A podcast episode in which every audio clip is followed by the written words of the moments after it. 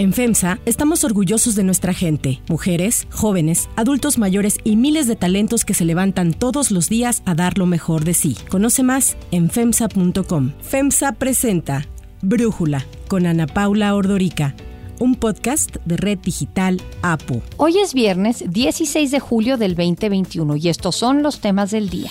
El gobierno de López Obrador puso fin a la política de mantener una zona libre de pesca alrededor de las últimas vaquitas marinas que quedan. Es una especie endémica de México en grave peligro de extinción.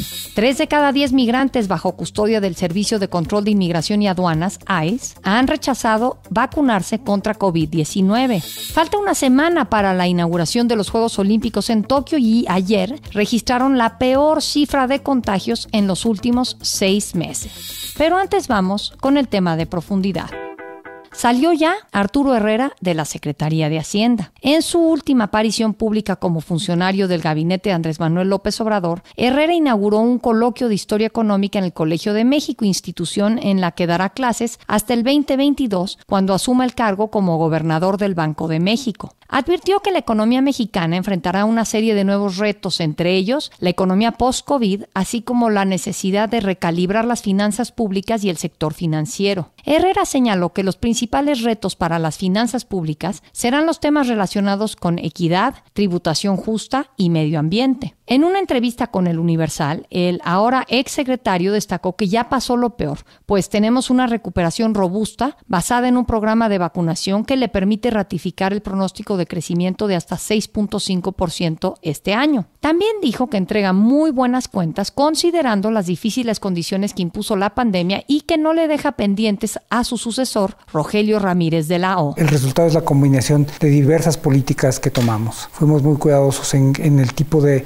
de deuda que íbamos tomando. Es una deuda que es fundamentalmente en pesos eh, a largo plazo. Estuvimos haciendo refinanciamientos muy oportunos. En cuanto al manejo de la deuda, también señala una operación por cerca de 20 mil millones de dólares que se hizo en 2019 para mejorar la estabilidad financiera de Pemex. El paquete económico 2020 introdujo una serie de mecanismos para la administración tributaria como la eliminación de la consolidación fiscal y las cláusulas antiabuso que resultaron en incrementos adicionales de ingresos de alrededor de 1% del Producto Interno Bruto. Eso es fundamentalmente la razón por la cual el año pasado, a pesar de estar en una crisis muy seria, no tuvimos un problema de ingresos. Y eso le va a permitir al país a partir de ahora contar con recursos para necesidades que antes no las habíamos visto, las necesidades de incrementar los programas de salud, la vacunación, mejorar los hospitales, contratar más médicos. Dice Herrera que se va satisfecho porque se cumplió su pronóstico de hace un año que tras la crisis la economía se recuperaría pronto en forma de palomita como la de la marca Nike. Para Brújula, José Yuste, economista y periodista de finanzas, habla de los aciertos y de lo que faltó en la gestión de Arturo Herrera. Se da el tercer relevo en la Secretaría de Hacienda del gobierno López Obradorista. El primer secretario de Hacienda fue Carlos Ursúa, quien duró poco por diferencias con el presidente López Obrador. Después vino Arturo Herrera, que él mismo le, lo ha dicho que ha sido un secretario de la crisis. Pero dentro de esta crisis se logró mantener finanzas públicas sanas, disciplina fiscal y hoy en día, desde luego no podemos hablar que haya una crisis financiera. Ahí sí hay que decirlo y abona bien a la cuenta de Arturo Herrera en la Secretaría de Hacienda. Faltó gasto contracíclico y desde luego también faltó una política de crecimiento. ¿La podrá echar a andar el nuevo y tercer secretario de Hacienda, que es Rogelio Ramírez de la O? Esa es la gran duda. Otros especialistas consultados por el financiero como Renzo Merino, responsable de la calificación crediticia para México en Moody's, señaló que la gestión de Herrera es bien evaluada pues logró evitar que se disparara la deuda y el déficit fiscal, lo que ayudó a conservar las finanzas del país con cierto grado de fortaleza, además de que mantuvo la confianza de los mercados y permitió al país conservar el grado de inversión en su calificación crediticia. Carlos González, director de análisis económico de Monex, coincidió en que el sostenimiento de la salud de las finanzas públicas y del grado de inversión son dos logros importantes de Herrera, mientras que Enoc Castellanos, presidente de Canacintra, afirmó que por el lado positivo, Herrera mantuvo la estabilidad macroeconómica con un férreo control de las finanzas públicas, pero quedó a deber con un plan de apoyo más amplio de reactivación económica, un programa contracíclico y un plan de ayuda al sector productivo que evitara el cierre de un millón diez mil empresas y frenar el desempleo. El martes, el presidente Andrés Manuel López Obrador envió a la mesa directiva de la Comisión Permanente del Congreso el nombramiento de Herrera como gobernador del Banco Central para que sea ratificado por el Senado y pueda sustituir a Alejandro Díaz de León. También envió la designación de Rogelio Ramírez de la O como nuevo secretario de Hacienda. La Cámara de Diputados será la encargada de analizar este nombramiento.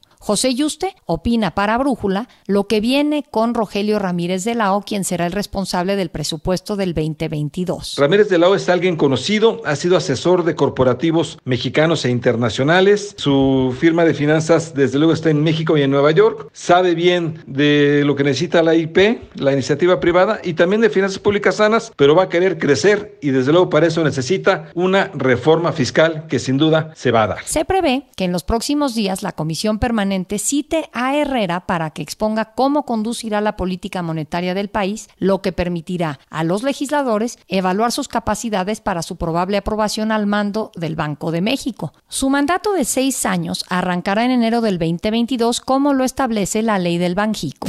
El análisis. Para profundizar más en el tema, agradezco a Carlos Elizondo, analista y académico del TEC de Monterrey, platicar con nosotros. Carlos, ¿por qué sale Herrera ahora si en Banjico el relevo es hasta diciembre? ¿Cuál es tu lectura? Todo viene de un error del presidente. Yo creo que cuando se enoja con el gobernador Díaz de León por lo de los remanentes, que alguien le hace creer que había unos remanentes y al final no los hay, en una mañanera dice que es un hombre deshonesto, que dio créditos, no sé si lo recuerdas, seguro tú lo recuerdas. Sí, sí, sí. En ese momento generó una enorme incertidumbre respecto al banco. Entonces pareció que lo quería correr, que estaba en contra de la autonomía del banco. Entonces tuvo yo creo que adelantar la sucesión, mandando una señal de que el sucesor de Díaz de León iba a ser un agente confiable, como es el caso del secretario de Hacienda, con eso pues, le bajó presión al tema, pero se metió en un doble problema. Primero había que sustituir al secretario de Hacienda, también un poco de bote pronto. Después de algunas semanas, como sabes, encontraron, anunciaron que el relevo sería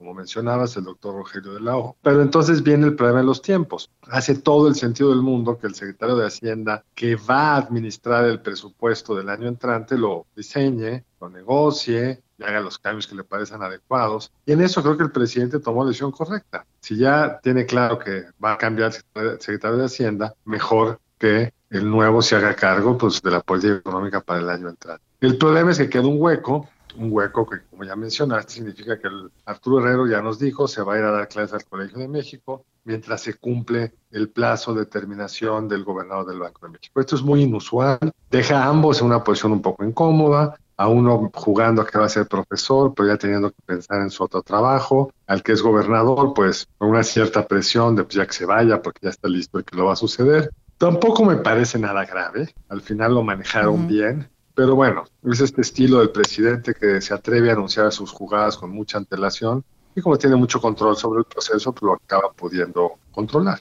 ¿Cuál crees tú que eh, va a ser el mayor reto para Rogelio Ramírez de la O? Ya ves que se nos había prometido que íbamos a crecer, no me acuerdo si dijeron al 4 o al 6%. Todo eso queda tan lejano que pues ahora no sé ni cuál es el mayor reto ante una economía que evidentemente nadie veía venir una pandemia, ¿verdad? No, nadie la veía venir. Bueno, algunos expertos del OMS sí tenían miedo de una pandemia, pero no, nadie la veía venir. La promesa fue, Ana Paula, lo tengo en mi libro de Mi Palabra es la Ley, tengo un capítulo que se dedica a ello. La promesa puede crecer al 4% en promedio para cerrar el sexenio creciendo al 6%. Y aunque la pandemia pues, se atravesó, no olvidemos que en el primer año de la administración no hubo crecimiento y ese es totalmente hecho en México, digamos, porque la economía de Estados Unidos estaba pues muy bien en el 2019 y la de México por la incertidumbre creada por el presidente del observador pues tuvo un ligero decrecimiento e incluso ahora que estamos rebotando, Ana Paula, Normalmente cuando Estados Unidos rebota, nosotros rebotamos aún más. Eso no está pasando porque la política económica del presidente López Obrador tiene varios aciertos, pero es muy inconsistente, sobre todo en materia energética, y eso genera incertidumbre, eso genera menos inversión, y el resultado neto es que estamos creciendo, yo creo que por debajo de lo que podríamos crecer. Entonces, es el primer gran reto, y creo que lo ha dicho en alguna entrevista el futuro secretario de Hacienda, es cómo incrementar la inversión en México en campaña, y yo llevaba 18 años en campaña el presidente, siempre criticó el bajo nivel de la inversión pública, seguramente lo recuerdas bien. Y sí, la inversión pública en México bajó de forma muy importante del 2008 al 2018, de ser poco más de 5.5% del PIB. En el 2018 estaba pues, por arribita de 3 la mala noticia es que ha seguido cayendo. En el 19, antes de la pandemia, cayó otro poco. Seguramente cuando tengamos los datos finales de la pandemia será igual. Y el primer problema es que no tienen dinero para la inversión pública, dejando a un lado que además lo invierten mal en proyectos pues, como el tren Mijo-Toluca en el caso de Peña Nieto, ahora Tren Maya, que es una cosa de mucho riesgo y no muy necesaria, pues entonces hay un gran déficit de inversión pública útil además, y eso por sí mismo hace más difícil que haya inversión privada en, no sé, mencionan muchos que hay plantas que quisieran ampliar su capacidad productiva, pero no tienen certidumbre de la electricidad, entonces no lo pueden hacer. Va a haber crecientes cuellos de botella en las carreteras que van rumbo al norte, pero no se les ha invertido mucho. Entonces, el primer gran reto de Rogelio Ramírez de la O es encontrar el dinero para incrementar la inversión pública y dos, convencer a los privados que el ruido que genera el presidente del observador, las políticas energéticas que ha seguido, pues pueden ser compensadas con otras políticas que les den certidumbre y permiten incrementar la inversión. Ahora, uno de los grandes logros que veo que se anota es, bueno, hay dos, el aumento en la recaudación de los tributarios cautivos y lo segundo es el que no se le haya bajado la calificación soberana a México. ¿Tú le añadirías algo a esto? ¿Coincidirías con esto, Carlos? El secretario de Hacienda saliente, lo he dicho en varias entrevistas, Arturo Herrera, sí tiene ese gran mérito, el gran mérito de pues que las finanzas públicas soportaron el golpe de la pandemia. En dos sentidos, Ana Pablo. El primero es ese, la recaudación pues, está a niveles muy altos y sobre todo muy sorprendentes dada la caída en la actividad económica. Ha habido algunos cambios importantes que tienen que afinar porque si mal hechos van a disuadir la inversión, como el eliminar o contener de forma importante el outsourcing que había llegado a todo tipo de evasión criminal, pero pues tienen que entender cómo funcionan las empresas para que eso no sea un disuasivo a la inversión. Yo creo que tendrá que trabajar con esa finura el futuro secretario de Hacienda, pero esas medidas y la voluntad política del presidente de cobrar los impuestos hasta sus amigos como el señor alemán, cuyo hijo no le perdona los impuestos, se tiene que escapar, etcétera. Eso yo creo que es un mérito de la administración.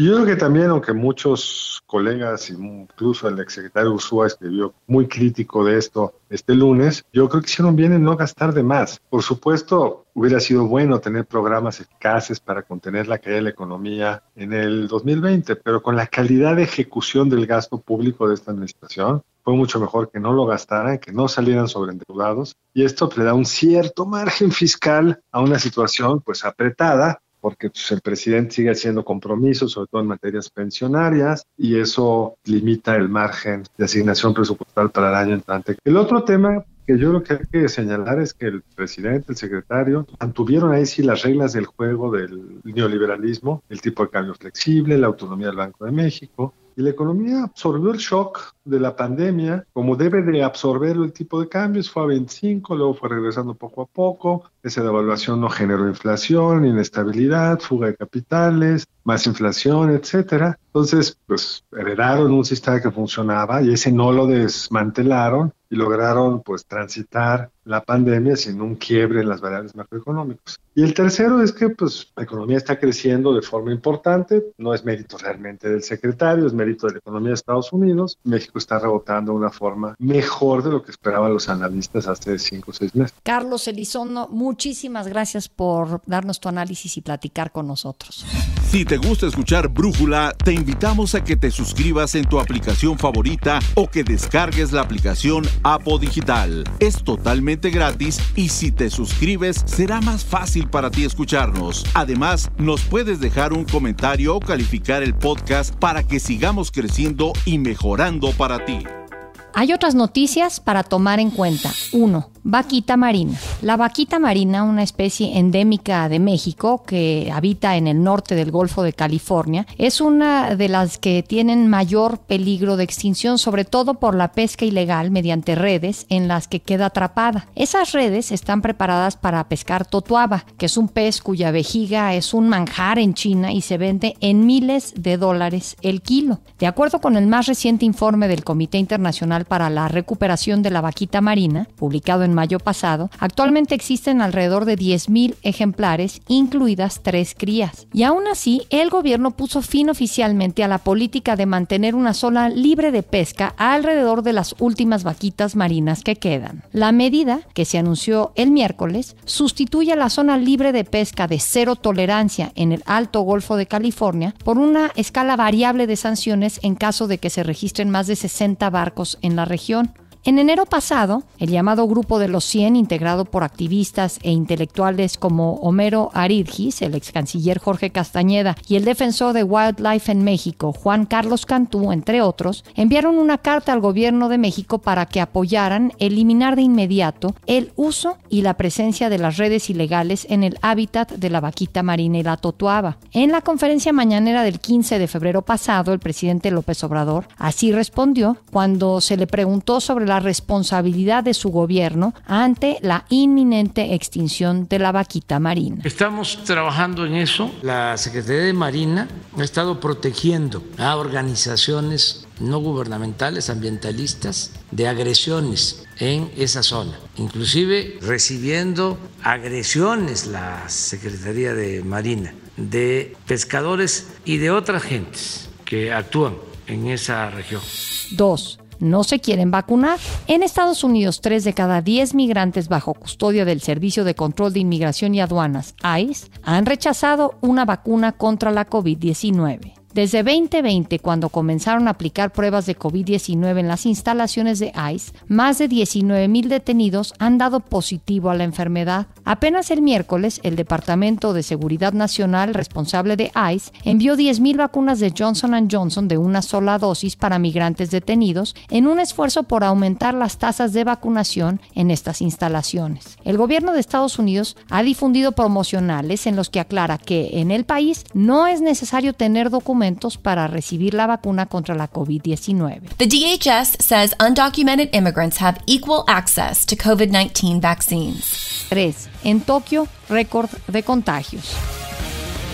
A una semana de que arranquen los Juegos Olímpicos en Japón, los contagios por COVID-19 van a la alza y ayer Tokio reportó 1.308 nuevos casos, su peor cifra en los últimos seis meses. De hecho, el lunes se decretó en Tokio el cuarto estado de emergencia ante el incremento de contagios, lo que implica el cierre temprano de bares y restaurantes, en donde tampoco se podrá servir alcohol. El registro de ayer es el más alto desde el 21 de enero pasado, cuando reportaron 1.485 casos positivos. La gobernadora de Tokio, Yuriko Koike, dijo que el mayor aumento de casos graves y hospitalizaciones fue entre personas menores de 50 años que en su mayoría no están vacunadas y dijo que está preocupada por el avance de la variante Delta que es más contagiosa. Koike llamó a la población a reducir las salidas y a cumplir las medidas de sana distancia. El miércoles, Thomas Bach, presidente del Comité Olímpico Internacional, elogió a los organizadores y al pueblo japonés por organizar estas Olimpiadas en medio de la pandemia y aseguró que serán históricos por la forma en que han superado tantos desafíos. They will be the first ever postponed Olympic Games uh, in our long history. Second, uh, they will be historic for the way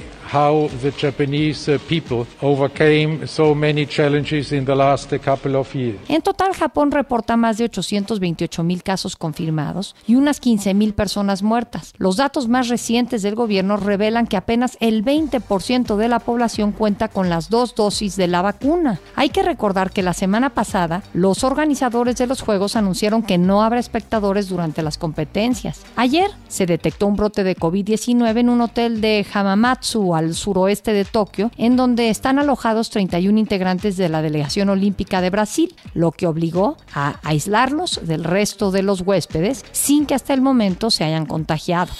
Yo soy Ana Paula Ordorica. Brújula lo produce Batseba Feitelson. En la redacción, Elizabeth Rangel. En la coordinación, Christopher Chimal. Y en la edición, Omar Lozano. Los esperamos el lunes con la información más importante del día. Que pasen un muy buen fin de semana. Oxo, Farmacias ISA, Cruz Verde, Oxo Gas, Coca-Cola FEMSA, Invera, Torrey y PTM son algunas de las muchas empresas que crean más de 245 mil empleos tan solo en México y generan valor como parte de FEMSA. FEMSA presentó Brújula con Ana Paula Ordorica, un podcast de Red Digital APO.